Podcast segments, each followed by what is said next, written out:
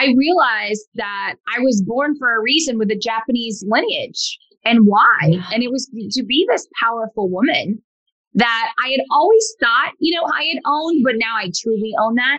And I don't apologize for it, but I really had to understand the feeling of just being different from everyone in the room. Like, I always knew I was different.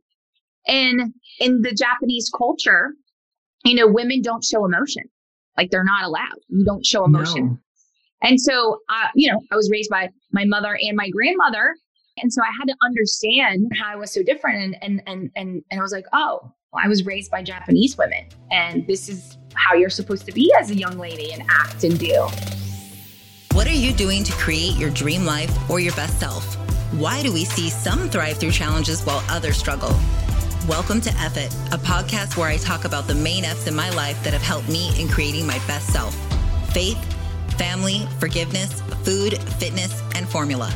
Hi, my name is Amy Ledeen, and most would say that I've had my fair share of struggles, whether it was placing my baby for adoption at eighteen, facing my marriage-ending affair, or battling stage four cancer for almost seven years, it's safe to say that I've been through a lot. Join me as I take you through my story, my journeys, and share with you the tactical strategies every single week that will help you thrive and overcome anything you face. That's right, I'm gonna show you how to create a future self that you'll be proud of. So buckle up, get ready for the ride as I take you through my story and bring other guests on that have helped me along the way. So today's podcast guest comes with all sorts of amazing accolades. And honestly, several people, you know, within my circle had already told me about her. And it was a mutual friend through Arete Syndicate that said, you two need to connect. And next thing you know, she'd, she'd reached out and said, hey, we need to be friends. We need to know each other. And I was so thrilled that she was willing to come on the podcast. So I want to introduce you to Akemi Sue. Now, when you hear her first name, honestly, you're not going to picture this beautiful blonde haired, you know, woman. Cause I was actually, I was expecting like a little Japanese lady to come. And when I, you know, saw her Instagram and just saw her, I was like, oh my gosh, I can't wait to hear her story. But here's the thing. This woman today will blow you away. She is, you know, the Amazon queen. She's done over two billion, yes, billion in Amazon sales. And she helps women, you know, figure out that side hustle or their full hustle. And she loves to see people just flourish and have success. I must say that, you know, prior to even recording this episode with her, she had connected me with someone very special to her. And it just showed me the heart that Akemi has. So I'm really excited for this episode. It's been a long time coming, as we actually recorded this back in December before I moved, before my life went upside down. Um, in fact, I was really in a in a hard spot that week specifically. And she just poured her heart out. And I'm so excited that now we are officially in the same state as her. And I can't wait to connect more with her. I hope you really enjoy this episode and get a lot out of it. There we go. Now we're recording. Yeah. It was good. Yeah. Well, okay. So tell me, like, I need to know all the things about you, because I don't know. I mean, it was funny because when I heard your name at first, I was like, okay, this has to be a, a Japanese lady, because I grew up in Hawaii, and um, my um, ex-husband is half Okinawan Japanese. Oh. And I actually, I took Japanese in high school, and that is what gave me, I was working for Tiffany and Company. I was their youngest director of um, their boutique at eighteen years old. And it was only because I spoke Japanese. Yeah. So when I saw that, I'm like, okay, I need to know the story behind it, you know, um, because I love your name. It's so beautiful. And I'm wondering if we're connected in past lives. Um Because I had to go through the whole, okay, so I'll tell you. So my mom was actually born and raised in Japan. And my grandmother uh, was full Japanese, so born and raised in Japan as well. And my grandfather met her, you know, during the war. And she couldn't speak a lick of English, and he couldn't speak a lick of Japanese. And but he saw her at a restaurant, and he was like, she's so beautiful. And he took the translator off of his ship, because he was in the Navy, and to ask her out on a date. And three months later, they were married. And so Akemi means bright and beautiful. It's actually a very popular Japanese name. And um, yeah, so, but it's interesting why I said, well, maybe we're connected in past lives, because I wanted to really understand why my Japanese lineage. Because I had, yeah. when I decided to do a deep dive into, you know, who is Akemi and, you know, what are my triggers and my trauma and my issues, right? I realized that I was born for a reason with a Japanese lineage and why. Yeah. And it was to be this powerful woman that I had always thought, you know, I had owned, but now I truly own that. And I don't apologize for it. But I really had to understand the feeling of just being different from everyone in the room. Like I always knew I was different. And in the Japanese culture, you know, women don't show emotion. Like they're not allowed. You don't show emotion. No. In fact, when my grandmother passed away two years ago, I saw her cry maybe three times in my entire life. You know, that's forty years I saw her cry. And so, uh, you know, I was raised by my mother and my grandmother. And and I'm just like this very, I can be very emotional and then I can be very like no emotions, right? And so I had to understand why I was so different, how I was so different. And, and, and, and, and I was like, oh, well, I was raised by Japanese women and this is how you're supposed to be as a young lady and act and do. So totally the cult, the culture. So when I worked at Tiffany and Company, it was interesting because you would see the, the couples come in and women even stand, especially the older generation, the women would even stand behind their husband and the, and the man would be picking out like jewelry for them and, you know, in a very respectful way, but women didn't have that voice. The younger generation, obviously coming up, you know, I think some of it, but the Japanese culture is one of my favorites. I mean, my, with my ex-husband, my two older kids are, you know, half Japanese. So they love, you know, just The, the traditions and just, I mean, yeah. just the culture. It's so, so neat to see it. But um, that's really neat that you, you know, dove into that and, uh, you know, yeah, learned about that. I feel like I had to, you know, when I was growing up, I just felt like I was always different from everyone.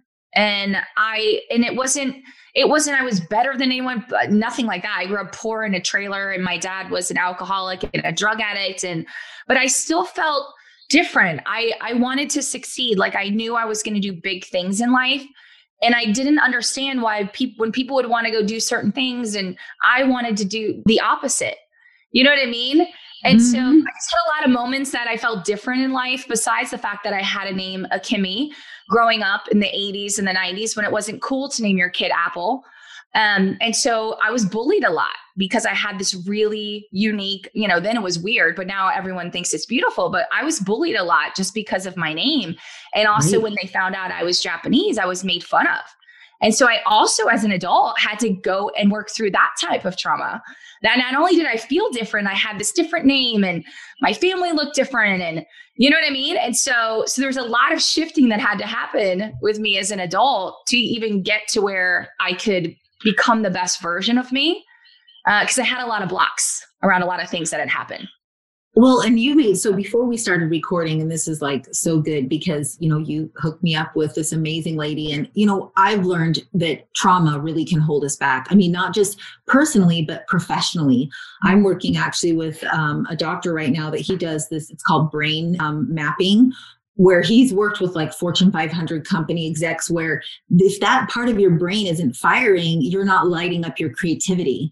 And so he he talked about how like most people, when they have a block financially, even in business, like therapy and trauma therapy can help them, you know, to the other side. So I always find it so fascinating that, you know, you get into these sessions and it ends up being all about you. Like your business growth is all about your own personal blocks and what's holding you back, you know, all so...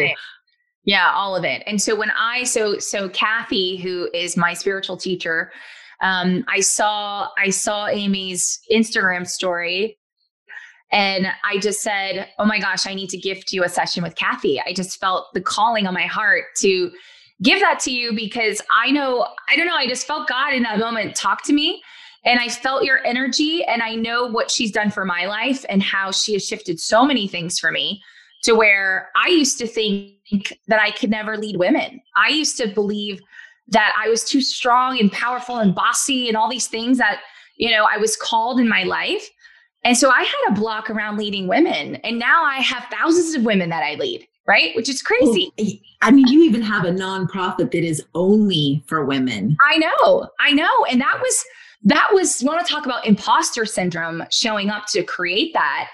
I had that so badly. I, I I almost didn't launch it because I'm like, who am I to go and launch something to help women? Women don't like me. Women don't relate to me. Women made fun of me in my life for my weird name and, and where I grew up. And I had, you know, used clothes, and it's just, just like all the things would come up in my life. And finally I was like, you know what? Fuck it. Like, I'm launching it, and whatever happens will happen. And so now I'm like, I can't believe that I used to have this block around women will never like me. Well, and I think so many of us have that. I know I do. And I think when we have more of these, I mean, I call it alpha, whatever, some of these, you know, more masculine, I have some masculine energy that I too have told my story that I couldn't be close with girlfriends. You know, I had joined Chris and Lori Harder's mastermind a couple years ago, and I'm like, I am not going to be able to, you know, relate to these ladies. And then like you, I have found that, oh my gosh, there's this whole other side of me that I can still be powerful and I can still be this alpha, but I can also bring in that feminine side that girls will like me. And so I totally can see that in you, because I see you as a powerhouse. I mean, I can't wait till we talk about what you do, because you're, you're a powerhouse, but you also show this feminine soft side that is really attractive to me, because I'm always, you know, our, our brains always tell us stories, right? And so if we're looking for success and success leaves clues, I'm always looking for other females that are doing it and right. doing it really well. And I know um, we have a mutual friend, Kayla Craft. I remember, I think she had an event last year, and you, she has edified just the crap out of you and how incredible you are. And I'd heard your name, you know, in several other circles. So I know the influence that you're having on people. I want to talk about your nonprofit, because I am scheduled for an explant in January. Yes. And I've had, um, I've had breast implants for seventeen years. I've had three sets. My last set was actually due to a lumpectomy. So right. go figure, I end up getting implants put back in. No. And now, I mean, I'm so glad you're bringing the awareness around it, because there are still people that think there's no such thing. So talk to me about why you decided to start this. Yeah. So I got my implants in two thousand ten, fresh off a divorce, and my daughter, I breastfed my daughter. And so, gosh, she was a year old then. And I'm like, mm, never going to find my second husband with these pancake boobs, you know? And so my self-worth had been beaten to zero, literally, in being in that marriage and relationship. And um, yeah, so, I, you know, I, w- I did what a lot of women do. We go and we get boobs because we're going to mask it and cover up the real issues under the implant. We're just going to put some implants in. Mm-hmm. And so I would say about three or four years after I had them, I started having these weird issues, you know, just like feeling tired all the time. And I'm in my thirties, you know, and I'm, I'm brain fog and, and anxiety and stress and uh, eczema and hair loss and weight gain. And, you know, it was just kind of, I call it a slow death. It wasn't like this moment where I was like on my deathbed, but I just thought, well, this is being a single mom, or this is working hard, or this is, I would just tie it to something else, until one day a friend of mine from high school who knew I had implants, and she had implants too, she sends me a message on Facebook, and she said, hey, I just added you to this group about breast implant illness. And I don't know if you are like me and have had any symptoms at all, but I've been really sick and I'm going to get mine out. So I just thought I'd add you in case you ever feel that maybe this is you. And I was like, okay, cool, thanks, right? And this is in twenty sixteen. This is six years after I've had them. So I go into the group and I start looking at all the symptoms, reading all the symptoms, and I went, oh my gosh, this is what's wrong with my mother. This is what's wrong with my mother. This is why my mother has been sick for fifteen years. So I, so I add my mom, I call my mom, go read, go read, go read, right? Then my mom calls me and says, oh my gosh, this is what's wrong with you. This is what's wrong with you, right? And mm-hmm. I went, holy cow, this is what's wrong with me. And so it was one of those moments we were both committed to taking out our implants in twenty seventeen. And so I got mine out, by the way, in twenty seventeen, to get the surgeon I wanted, top surgeon in Florida, was the six month waiting list just to get into her to explant. Today, three years later, she's on a two year waiting list to get into explant, just her, okay? Um, so I got mine out in November, twenty seventeen, funny enough, on Cyber Monday. I was under on Cyber Monday. The Amazon wow. was under on Cyber Monday. Oh my that, gosh. That was totally God going, because I booked this six month in advance going, are you going to choose your health? Or are you going to choose Cyber Monday? Wow. Now, tell me that is not real, because how many times do we choose business or other things over our own health? Right. Yes. And so I was like, all right, you know, I'm missing Cyber Monday. Everything, the life will go on. The world, the internet will go on. And three weeks later, my mom, she explanted, and I'll never forget seeing her. As when, when I went to go visit her house, when she had come home, I went and I looked at her, and her skin color, like she had come back to life. The mm. color in her eyes were back. And I just bawled my eyes out. I bawled my eyes out. And I heard in the moment, I'll never forget hugging her. And I heard in that moment, like this, this roar, like roar from God that was like, you need to go help women. This is what you're here to do. You know, you need to teach them and get them back to, you know, loving their bodies the way I made them, the way God made them, not the way society, the world, the internet, social media has told us that we need to look in order to be loved, right. um, not even by others, but by ourselves, right? Self-love, self-worth. And so I called my husband. I remember I was driving from her house, and I called my husband and I said, okay, I have no idea what this is going to look like, but go put one hundred thousand dollars into an account. We're going to start a nonprofit. And wow, that's what happened. Wow. So it's called The Heal is Real. Heal is and real. I love it because I'm still realizing I'm in that group also on Facebook, and there's a lot that have, it's grown a ton, but people still don't know. I mean, I had a plastic surgeon just recently basically tell me that I'm crazy and yep. that, you know, this is totally not true and blah, blah, blah. And I was so disappointed, but I'm like, okay, I get it. You know, like a, it's still not out there, but I know up here in Canada, for example, O H I P, which is their like, you know, their nationwide, you know, um, healthcare, they're now covering explants. Oh no. So, so like they're, they're a few are, but most are absolutely right, not. Right. Listen, plastic surgeons aren't going to tell us that this is real. Are you kidding? They mean we pay for their Bentleys, we pay for their mansions, we pay for their lifestyle. Do you think they're going to tell us that these implants are actually filled with all these toxins and making us sick? Heck no. They're exactly. Not gonna tell us that. They're going to keep pumping us full of them.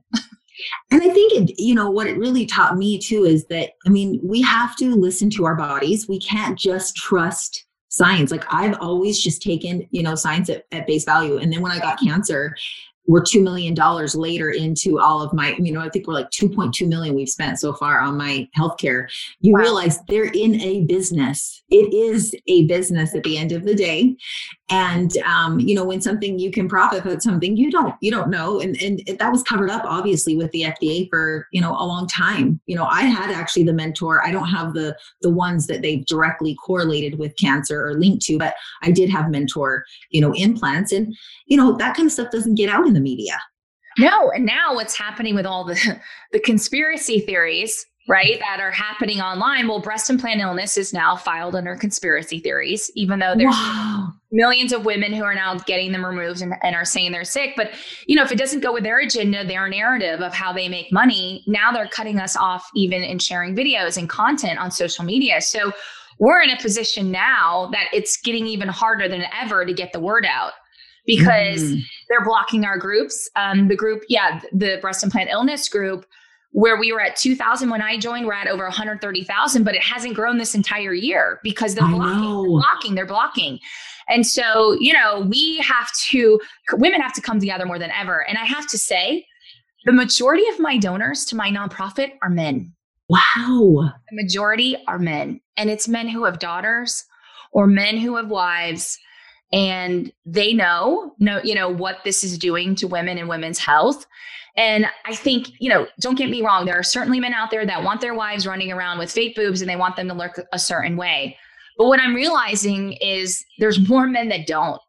And because we're constantly marketed to with these images of perfect bodies and perfect boobs, especially after having children, we think that's how we're supposed to look in order to be attractive to our partner or to feel loved. And what I'm finding just in starting this nonprofit is that's not true at all. These men actually want us to be healthy and happy, right? Happy wife, happy life. Yes. And so, so it's just, it's just it's a really been a crazy, we all know it's been a crazy year. It's even crazier when you look at the way they are really trying to block information regarding anything that has to do with health and the way they want us to live our lives, not the way we know that things are wrong and things are going wrong. one hundred percent. It's kind of, it's a scary time. You know, I, I, I feel that way because I'm like, man, they suppress so much. You have to really go digging for, say, like, you know, medical journal studies that then gets put on Facebook that it's, you know, not, it's a fact checked. And I'm like, but wait, I'm like, it's, it's a medical journal study. I'm not understanding this. And if you are someone that takes things at face value right now, you're living in massive fear. Like you're massive. living in Like if you're watching mainstream media, and I know some people probably listening are like, what, it's not real? Like you are living in fear. And I always want to ask, why do they want you to live in fear? I mean, if they're here to to help us and inform us, why would we not be showing not just the, the amount of cases, let's say in COVID, but like the death rate? You know, in Canada right now, they just came out with a new stat that our, our total death overall rate is actually lower in twenty twenty than two thousand nineteen. Yeah. So the overall, yeah, it is, but they're not going to talk about that, right? No, no, there's no channel called Good News. I mean, there's just not. And, and that's just, no. I don't watch the news. I don't have cable. Um, I don't have any alerts on my phone. I don't really care what they say. If there's anything I've learned in this life, especially getting sick, is you have to take your healthcare into your own hands and do your own research. And the more you, you do your research, the more you realize how real all of this is. And it's not even just, you know, breast implant illness. It's the fear of COVID. And I'm not saying COVID isn't real. It's one hundred percent real. But they're they're putting so much fear into us that people, you know, there's more people committing suicide than are dying of COVID. And it's just, it's just a separation tactic for so many. And, you know, all I care about at this point in my life is how can how can I be significant in helping others? And loving on others and per- and perfectly imperfect strangers that I can care for, because that's what we all need to come together and do. And so I'm proud of you, by the way, in taking charge of your own health and getting your implants out. It's it's a big deal because it does tie to our identity, and the, when we see ourselves in the mirror and imagining what we're going to look like without implants, and what if my partner's not attracted to me? What if I don't even want to be naked in front of them? I mean, all these thoughts are real.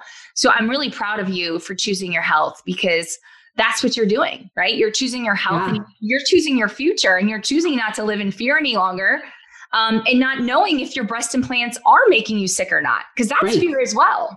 That's just it, not knowing. And, and I, yeah. you know, I have an eighteen-year-old, and I got my breast implants when she was like three years old. It was right after I'd, I'd lost one hundred pounds. And, you know, I was feeling like I wasn't sexy, which I find funny. Why did I have to define sexy as having big boobs? Like, that's a question in itself, right? Yeah. And so I just did what I thought I should do. And then I, I had, had them replaced maybe like ten years later. And fast forward to now, I had listened to a friend on a podcast with, you know, she got hers removed, and I saw the visual difference. I had been working with her, with her nutrition stuff, and she was, her body wasn't responding. Like, you know, she had all sorts of thyroid and autoimmune issues. And, and it was like, she was puffy, and post surgery, I mean, you couldn't deny that her body had been fighting those implants for so many years, right? Yeah. So I knew it was something I wanted to do. And I, you know, I'm really blessed that, you know, my husband's like, they're overrated anyways. You know, he's like, honestly, I like the athletic looks. I go, well, you're going to get the athletic look. Yeah. There's going to be nothing there, right. you know, but same thing. He was like, you know, I think that's just society pushing it there. And, you know, and it's sad that it's still, you know, I mean, it's out there. I think it's getting better. I mean, my eighteen year old, like, she was really surprised when I told her that I had implants. You know, she, she knew, she goes, I always wondered, Mom, because when I hug you, it's so hard. and you know, and, but to her, cool. right? I enjoy rolling over and not having those hard things. I'm telling you. Oh, I can't wait. And she, and she had said, she goes, you know, we live in a different generation. She goes, Mom, I just think it's crazy that, you know, cause I'm like, well, Amy, I mean, all my friends had them. So it was pretty normal in my circle. And she's like, whereas to her, she thinks it's so, she goes, to me, it just seems common sense that it wouldn't be healthy. You're putting a foreign object in your body. And I'm like, yes. Yeah, we know now. Thank yeah, you. I'm like, my daughter who's eleven, who's constantly teaching me now. Um, but yeah, I mean, one of the biggest things with this is not our daughters, you know, that's like one of our hashtags in our mission. So my daughter has seen me with scars, you know, I have scars where I removed my implants, and it's just a constant reminder. And she's heard me on calls. She's heard me with strangers being connected to me, and I'm in the car with her, and I'm, And this woman's crying of how sick she is, and she's tried everything. And she spent hundreds of thousands of dollars on medical bills, and no one's ever told her to consider her implants. And could this really be real? And, you know, just, just so much she's heard. And so she even knows, you know, no. And her stepmom, it's funny, my daughter's stepmom has them. And she's like, oh, wow. I'm just looking for symptoms of her, mom. Like, I'm just waiting. I love it. Speaking of your daughter, so I'm a big, you know, our we, we say our motto in our house is behaviors are caught, not taught. That you can teach your kids everything, but what they're really going to follow is what you do. And the modeling is so powerful because even in that, you know, young age when they're very malleable, it's like it's it's not what you teach. They just see the mannerisms. And I find that so fascinating. Well, I was watching your stories the other day and I saw your daughter was at U P W for Tony Robbins. And I just was like, I mean, one, I think that's incredible because our children do become who we are. And I think it's so amazing that, I mean, I wish at eleven, if I would have had that kind of belief in myself and just the ability to do, you know, have the access to these types of things. Like as soon as I saw that, I said to Eric, I go, we're signing Alyssa up. I didn't even think about having her attend that, you know, why not? Because you're never really too young to learn personal development. So tell me about her, like, I just think it's so neat. What did she think of it? Yeah. So well, she loved it. I mean, she's used to that kind of stuff in my house. You know, we listen to his podcast, Tony and Ed Mylett, and, you know, just really, really motivational stuff.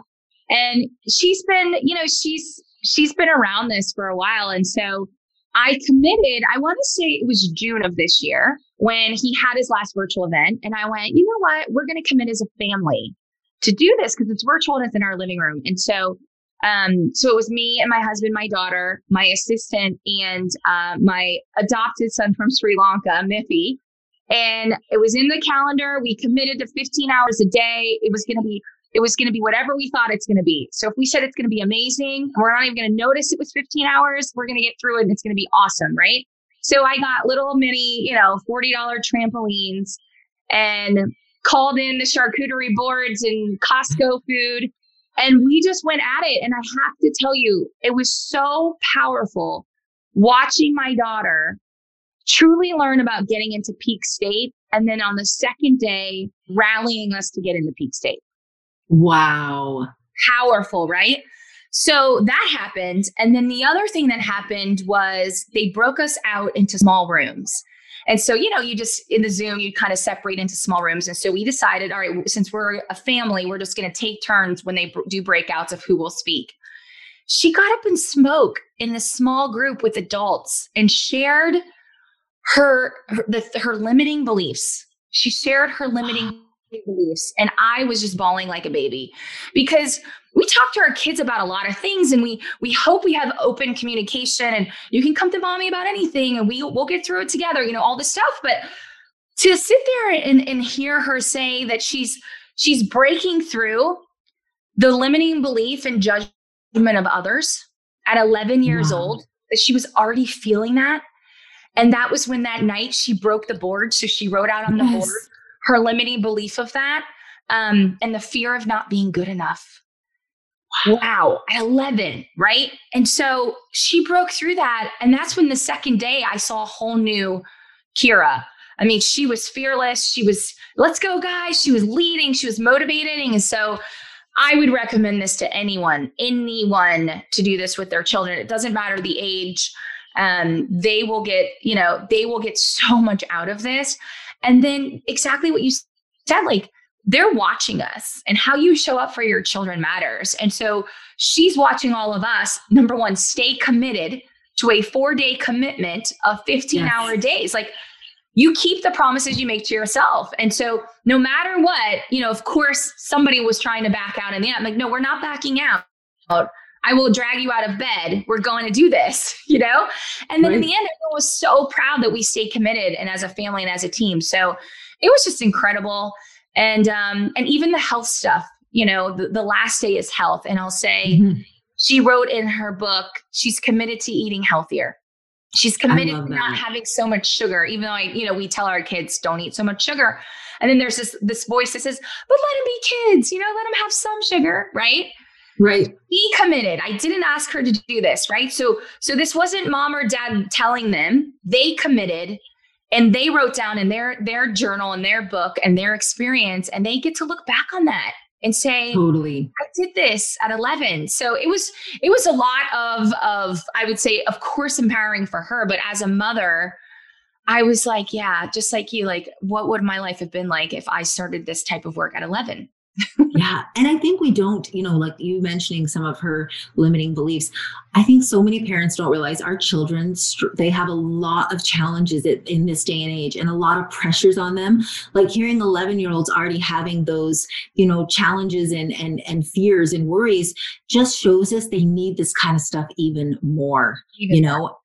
And it doesn't matter what age, you know, our kids did, um, Caleb Maddox, he's a sixteen year old, you know, um, we did, they did his Apex thing, and they wear these little rubber bands, um, that they snap themselves if they blame or shame each other. And what I've loved to see is, you know, children take things really literally, and in a, and it's the best blessing. Like it can be a blessing and a curse, but it's great when it comes to personal development, because like my, my nine year old, she actually believes to the core that if she believes in herself, she can do anything. Like she actually, like, she's like, that's a statement. That's not a question. And they, you know, like, for example, they learn the power of words and how, you know, negative self-talk is so damaging. And so we were out playing soccer one day, and this is like in the middle of them doing this course, and Christian hits the, he misses the goal, and he goes, oh my gosh, he goes, I'm so stupid. And his two sisters, Kameli, Leilani and Alyssa, run over to him and they go, Christian, don't talk bad to yourself. You must say five. You know, they were like, they were so upset because they take it literally that, you know, this is damaging to yourself. And I just loved it because I'm like, man, you know, knowing that at that age, I mean, they see it as a formula. Hey, if I believe in myself, I work hard for it. You know, my kids are creating a little personal development course right now. And they're like, hey, if we just put in the work, And, and and believe in ourselves and offer a good product, because, you know, Caleb teaches a lot about selling and, you know, going door to door, and you got to ask for it and don't be afraid of a rejection. And it's, it's been fun to see them be so fearless. I'm like, man, they're, they, they went over to our neighbor's house, and, you know, they had no fear at all. And I just think, man, if, if more of us could, you know, have our children around it, because they they need it. They they need it more than ever in this society where there's social media just already at such a young age is already putting a lot of pressure on them. Well, and not only that, how about the mask? Our kids are masked at school. My daughter isn't at home with me, but half of her friends are all back at school and they're masked. And so not only do they live with all of this pressure, now you're masking our children. And, you know, Kira was going into sixth grade. So she was leaving elementary school and this year and going into sixth grade. And I made the the, the decision to keep her home because middle school is hard enough. Mm-hmm. And I didn't want her going into sixth grade wearing a mask for seven, eight hours a day. Um, when I saw the way the kids would be six feet apart, staring at each other in a mask all day, not allowed to collaborate, not allowed to ask questions. Uh, no freaking way am I putting her in that environment. And so what's interesting is, so, you know, they went back to school in August. And so now, you know, we have to decide for January. And I wanted her to make sure that she knew that she was included in my decision, and I wanted her voice to matter. So I sat her down and I said, listen, you know, I need to send in if you'd like to go back to school or if you'd like to do e-learning. And I just sat in silence. I didn't give her my opinion. And she said, you know, Mom, I really don't want to be in a mask all day for seven, eight hours a day. And I've talked to my friends that are going to school, and they just said, it's weird. Like, people don't even know what their face looks like. People don't know if they're smiling or laughing at you or making mean faces. Like, it's just weird. And I've taken it all in, and I've decided I also enjoy being in my pajamas and waking up mm-hmm. ten minutes before school starts sometimes because I stayed up watching a Hallmark movie too late. Like, just being cute about it. And I said, okay, if that's your choice, that's your choice. And so it's interesting too, when we allow our children to really process things and make those decisions, she sees it and she feels it. Um, and she's not, she's not willing to go just to go to feel like she's not missing, like FOMO, right? Because there was a lot yes. of FOMO moments, I would say, that she was worried about. And then when she realized the freedom she has at her own house, she's not interested anymore. I love that. Well, our kids are coming home. It, it, there's they they they went. They decided to go back. We really wanted them to stay home too. We let them have the choice mm-hmm. because we're like, listen, if you guys want to go, because we really didn't agree with the mask all day, and I just didn't even like what it symbolizes. And I I really was hoping I could just chunk this year out for my kids and be like, then they wouldn't have to experience it. I mean, we've told people that come over, you we're not doing play dates if you're making the kids wear masks. I will not allow my children to be playing with masks. I don't want them to see that as a normal thing. And so we've talked to them, and they're going to come home at the break and and stay home. They don't want to go back. And, you know, we wanted them to be a part of that and li- listen to them. And, you know, the fear at school, there's every teacher gets to bring their own thing and their own beliefs. And that was always our worry from the get-go, was I didn't want a teacher pushing their fear. I mean, you know, Christian has a teacher that puts the yardstick out and actually measures the distance wow. when they're sitting at the carpet. And, you know, you know, my youngest Leilani showed me a video from school. They were in class. It, it depressed me. Like as soon as I saw it, I went, oh my gosh, I do not want you here doing this. This is awful. Like, I mean, they're so separated and they've just got these little masks on. And, you know, I, I'm like you, where I'm like, and now my kids are saying the same thing. We can get up a little bit later. And when they were home this last year, I turned their school into, like, I picked their own schedule, and they started doing personal development every day for an hour. And they had way more free time. They got their work done for school. Like, they don't need to be in school six and a half hours, you know, like they can get it done. We we also realize how much busy work teachers give. Oh. And so we kind of, we took it upon ourselves. We told our kids, we're like, listen, right now at this time in your life, it's really about you learning study habits. It's not about what you're learning. And right. so we really praise like the study effort. Like, sure, the grades will come with it too, but I would be upset if you got A's and didn't ever have any good practice of study habits versus the person that every night, like my kids chunk their test studying and they're like, I'm going to chunk it out. I'm like, I don't care what you get on it, because you know, when you get older, that's what you're really needing to learn in school is study habits. You know, oh gosh, we're so much alike. I'm the same. I am the same. I mean, yeah. I, listen, I, if it were up to me, I, I would be unschooling her and teaching her. Um, but you know, her dad has to agree on this, so I'm still working on him though. But yeah, I totally agree with everything you just said. And for us, you know, it's a choice, and that's the beauty, right? And and for me, it's continuing to give these children a choice and a, us as parents a choice. And so I'm happy there's a choice, right? I love that. And you got to do what's best for you and your children. And and I that's what I tell all my friends. You know, I'm not here to judge you. This was my choice. This is why I decided to keep my daughter home. If you send your kids back, that's your choice, and it's for your own reasons. And honestly, it's none of my business why you decide to do that. Right, right. It's like it's really none of your business why I decide. And I honestly, I don't need to even share with you all the reasons why. You know, I just shared one, right. But of course, there's more reasons. But when we just decide to show up neutral to everyone and and just love everybody for who they are and where they at and whatever choices they make, that's just how I'm showing up. And that's how I want to be the change in this world, especially after this year and moving into twenty twenty-one. Like, those are the things that matter to me. Well, let's talk about that, because you are the Amazon queen. And I know that you, you post a lot about helping women find this like side hustle. So tell me how you got into this, because you've had, I mean, what, two billion in sales? Like, tell me how much you've done, because it's crazy. Yeah. So, gosh, um, I got into Amazon in twenty fifteen by complete accident, of course. Um, and it, gosh, it was January of twenty fifteen. I was doing influencer marketing at the time. My blog was Mommy Guru. I had dove head into the mom space as a single mom and was doing just influencer campaigns um, and social media work online. And in the same week, I got referred three Amazon sellers. And I'm like, what the heck is an Amazon seller? Like, I don't even know what an Amazon seller is. And so one of them happened to live in Tampa, and he invited me to come to his office and kind of show me what he does. Um, and, and he wanted help on social media. And so when I showed up, of course, there was a woman in the corner doing all the work. Um, and, and he was like, he was like, okay, so this is what I sell. I sell bike lights and I make millions of dollars a year. And I went, wait, what? And he's like, yeah, I created a private label brand of bike lights, and shows me the packaging and everything. And yeah, I made three million dollars this year. And so going into twenty fifteen, I want to learn, you know, what to do off Amazon. I have no idea, because it's not in the course I took. And so he goes, listen, if you, if you'll work with me, I'll give you, I'll help you get a speaking spot at this Amazon seller conference that we're having in South Florida, you should pick up a couple clients, you know, getting a speaking spot. I'm like, all right, fine. You know, what's it going to hurt? So I go down to this, um, this Amazon seller conference, and I have a thirty minute speaking spot, and I go on live and I show them the power of influencers live, where they're retweeting and repo- reposting and doing all the work.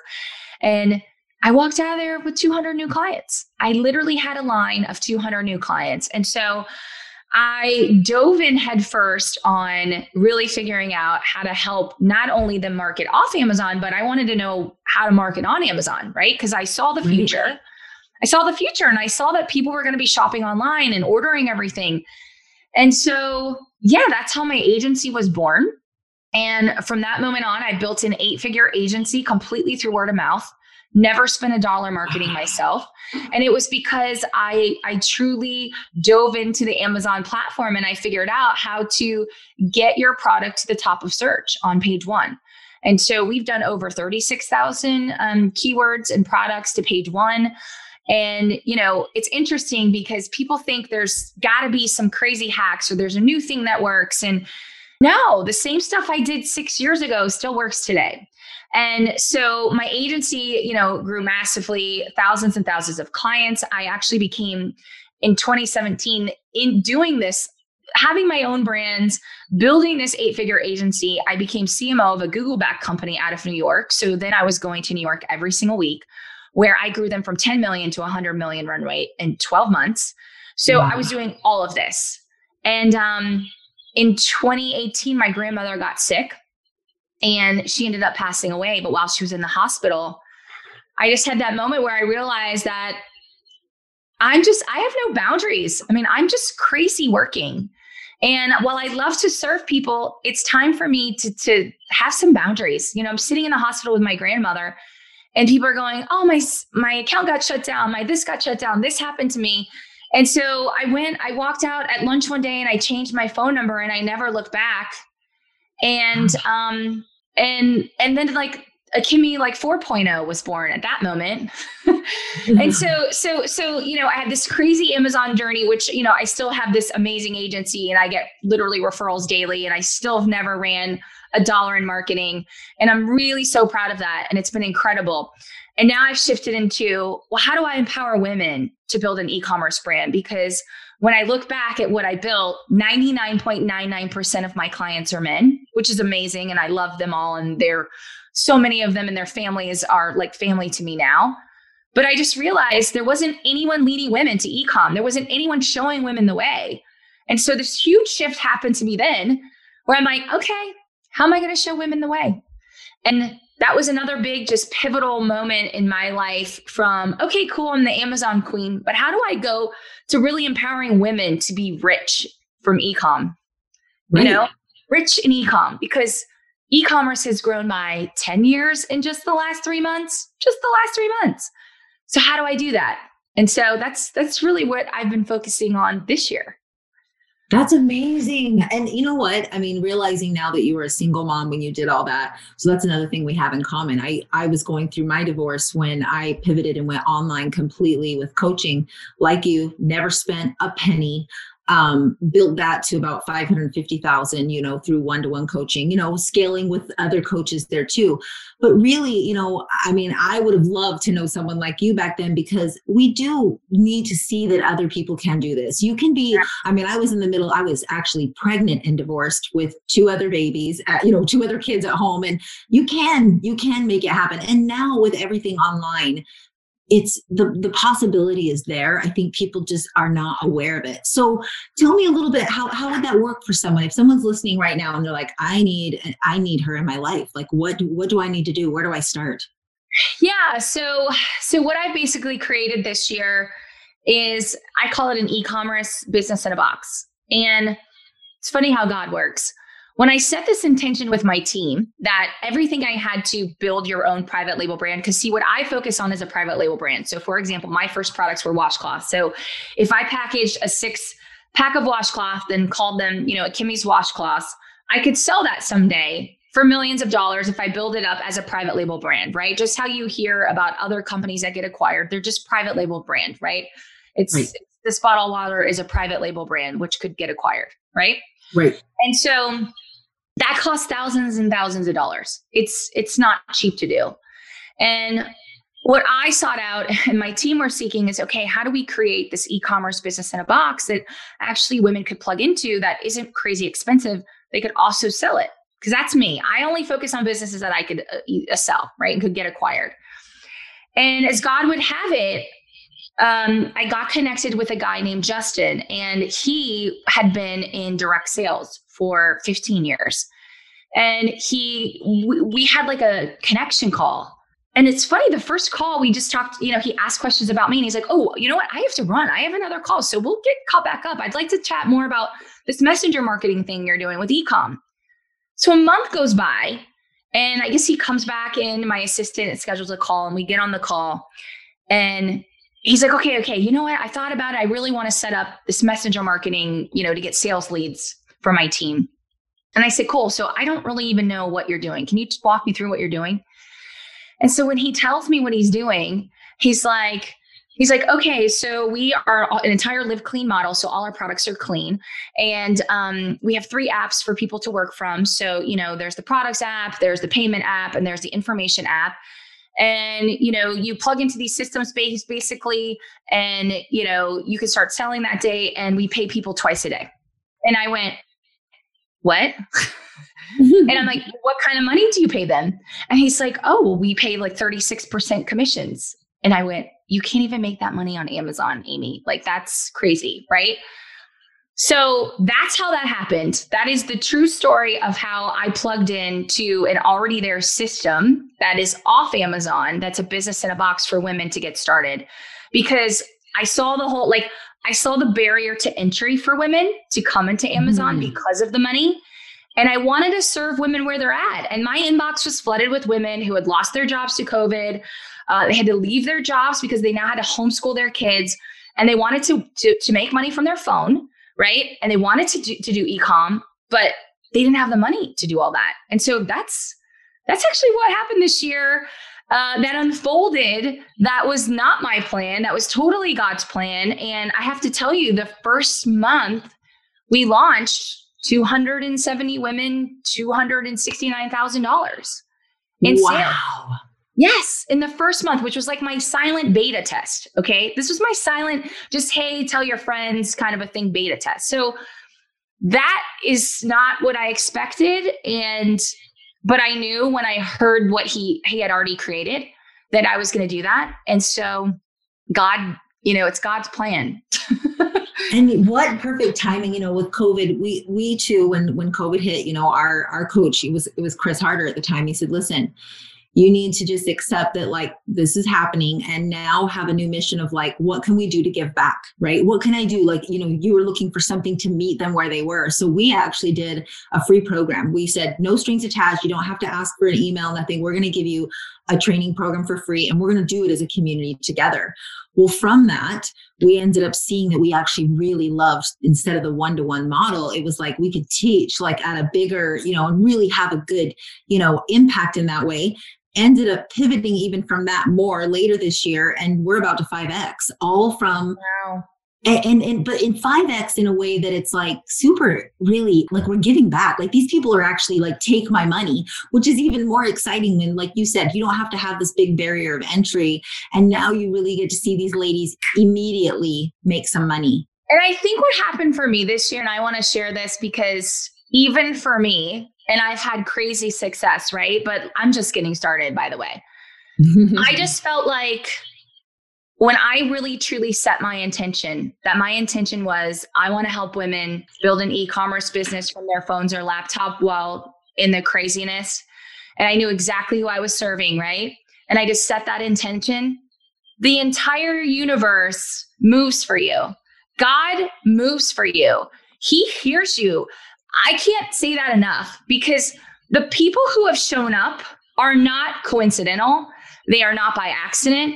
Every day I'm telling my husband about the random phone calls I'm getting, the inboxes, the people finding me in my agency. The stuff I'm getting is not by accident. It's purely because I set an intention of who I was going to serve and how I was going to show up for others. And the money always comes.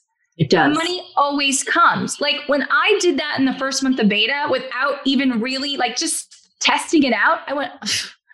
I look at the month and I'm like, okay, what are we going to do this month when I actually like really turn this on, you know? And so, so I just want people to understand it doesn't matter where you're at, what you've done. If you decide today that you are going to shift your intention of, of whatever it is, and you're very clear on who you're serving, and you are clear on that every day, the entire world, God will sh- show up for you. The universe will shift for you. And your the biggest dreams will happen that way. Because yes. I am so in shock since I decided to do this. And again, it was a block with me, even with women. And I know we talked about that earlier, but I'm just in awe and just, wow, he's amazing. Like, look at this. Look at this. Yes. I couldn't even imagine it this, this great. And I can't even imagine the lives that I'm going to change this month and the next month and the momentum that I'm creating even with these women who've never sold a product in their life online. Okay. They've never sold. I had a nurse who made her what she makes in a week as a nurse over the weekend.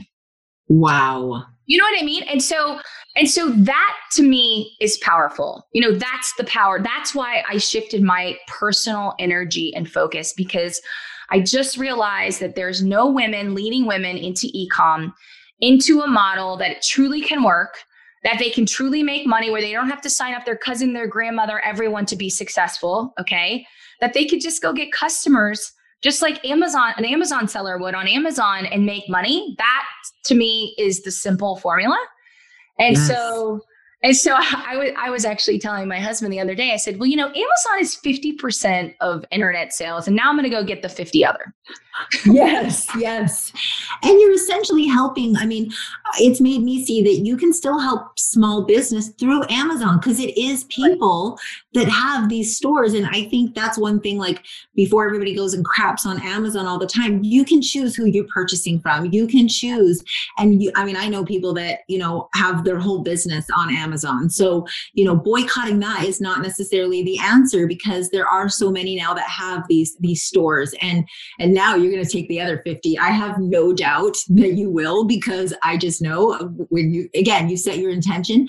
And like you said, I mean, God shows you that. Like, I wish people would realize that, man, if you have the right heart behind it, like, and, and me and my husband talked about it when we just, cause we completely stopped our model of seventeen years. We've been one-to-one coaches with us, you know, we've made seven figures for over seven years. And we decided this is the year of give back. We said, let's flip our model. We've always charged five hundred dollars a month and plus, and we're now charging fifty. We created a university, and we're like, this is so rewarding, because, and, and you know what? It we've dominated, like it's ended up way bigger than our one-to-one, you know, and I'm like, wow, go figure. We really had the right heart. We really wanted to serve people, and really just like people that had followed us for so many years that couldn't afford it. It felt so good. You know, like my husband's like, this is fun. Yes. And here's the thing, right? My, as my friend Marshawn says, you know, this is the year of believing bigger. And not only that, it's actually the decade of believing bigger. And it's also this is the decade of a new way, new decade, new way.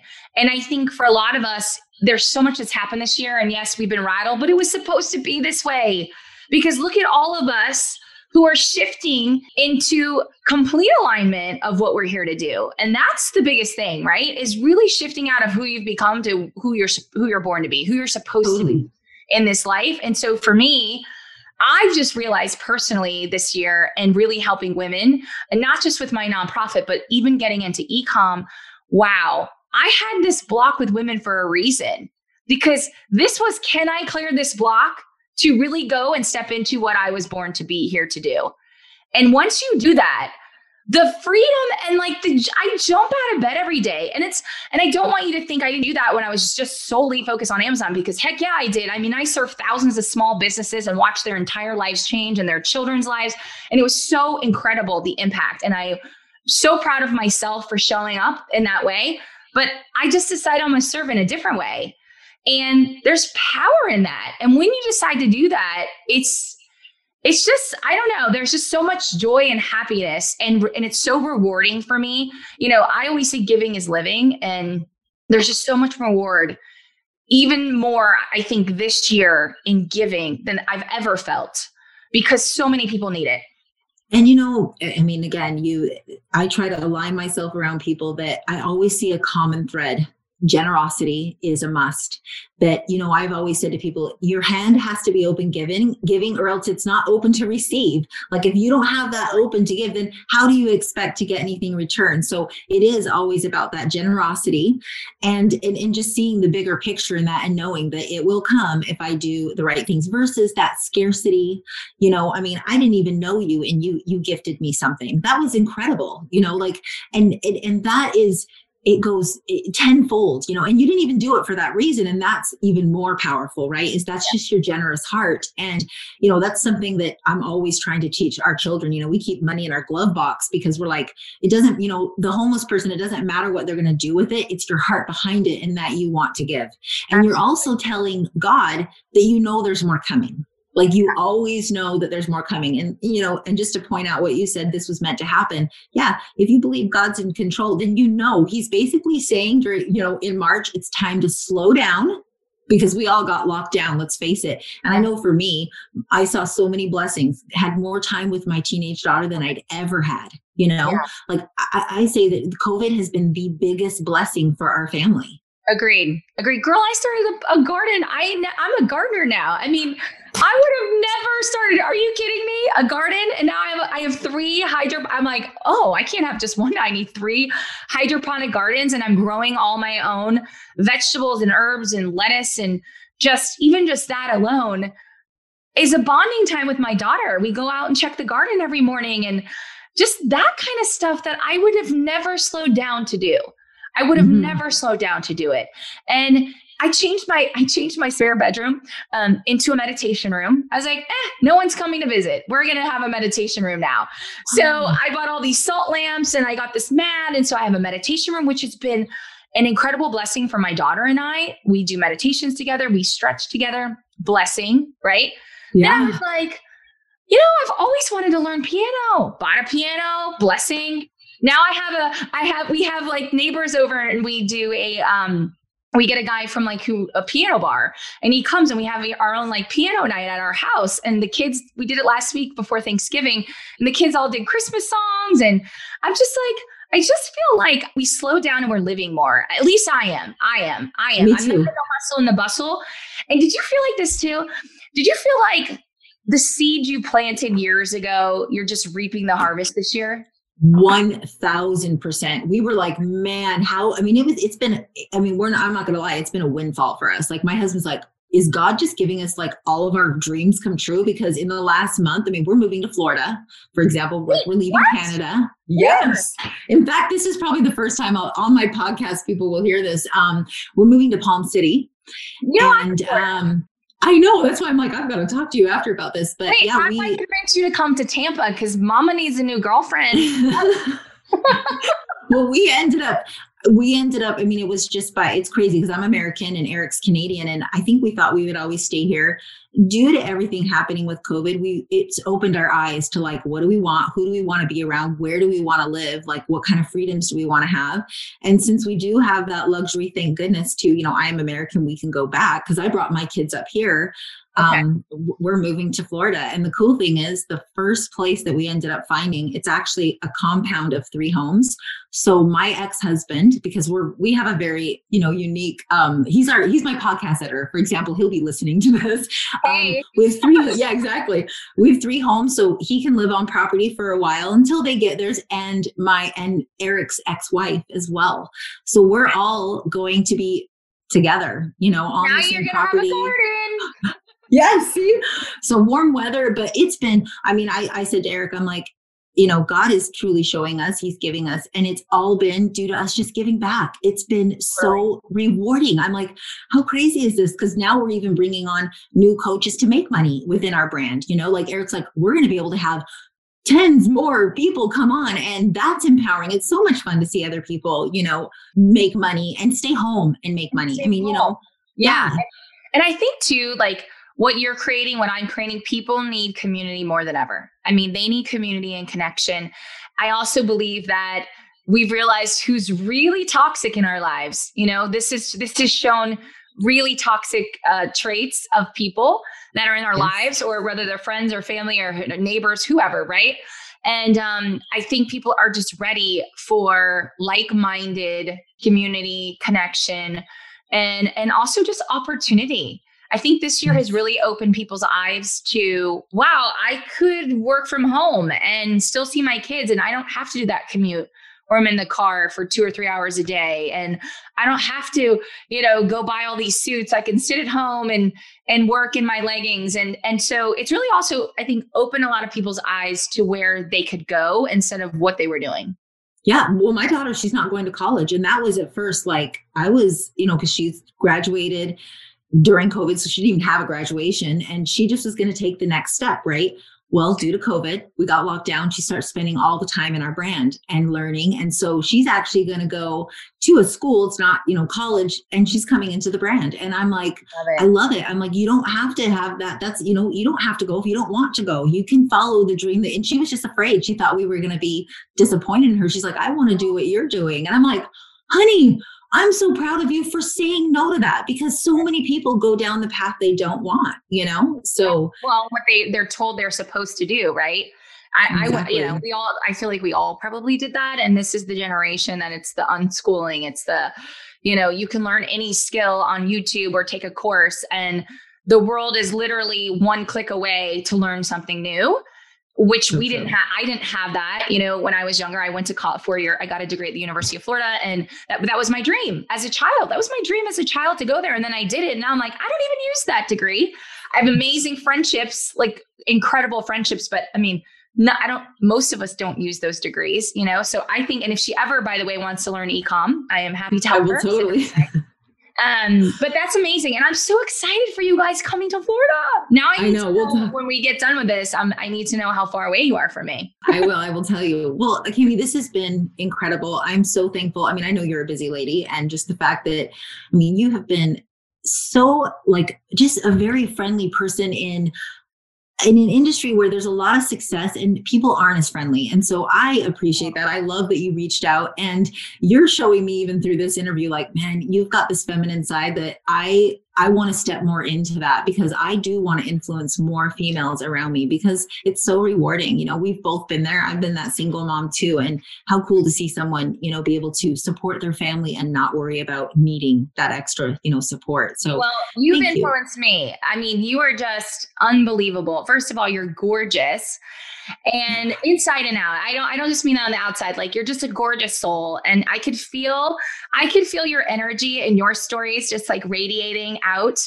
And you're just like, so, and I just saw this like angelic in you. Um, and I'm sure Kathy will, will tell you, like, I'm big on energy. And, um, I think it's fun now. We're both, we both have Kathy. I know. And that, that's, that should be another podcast we should follow up with, is Kathy in our lives and the shifts that we've seen. Um, but you are just, uh, you are empowering so many women. And it's funny, it's funny how, you know, I see you as feminine. Isn't that interesting? And you're like, I want to be more feminine. I'm like, but I see you as feminine. And the stories we tell ourselves are the most powerful stories ever told, right? And, and that's it. And the yin and the yang and all that. I mean, it's a constant balance, especially when you're in business. Mm-hmm. Um, you know, you feel, do I go, am I heavy? Am I masculine today? Am I heavy? Am I feminine today? But I just want to tell you, you are just such a beautiful soul. And I'm just proud of everything you're doing. And you're raising the most incredible children. So, you know, thank you for everything you're doing, because the world needs more people like you showing up every day, no matter what. Well, thank you for coming on. Listen, how does someone find you? Because I know people are going to be like, I, I need her in my life. Where are you? What's your social media platform that you love the most? So that I love the most? Oh, I don't have one. Is that weird? Um, you can find me everywhere at Akemi Sue, A K E M I S U E. And my Amazon agency is Love and Launch, love and launch dot com. And, um, yeah. And my, uh, my nonprofit is the heal is real dot org.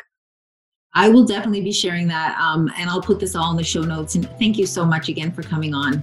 Oh, you're welcome. This was awesome. Okay. Another episode in the books. And I'll tell you what, I am loving this podcasting gig. I cannot thank you enough for all of the reviews, for the comments that you've been sending me. It gives me an idea of more of what you want to hear. And my one ask here is this: I would love it if you would screenshot this or hit the copy link and share this with people you think would benefit from hearing from me. It's the way I'm going to get my message out, my vision out, and I would so much appreciate it. I will continue to bring episodes on Tuesdays and Fridays with bonus ones on Saturdays with my husband, and I'm excited to share them with you.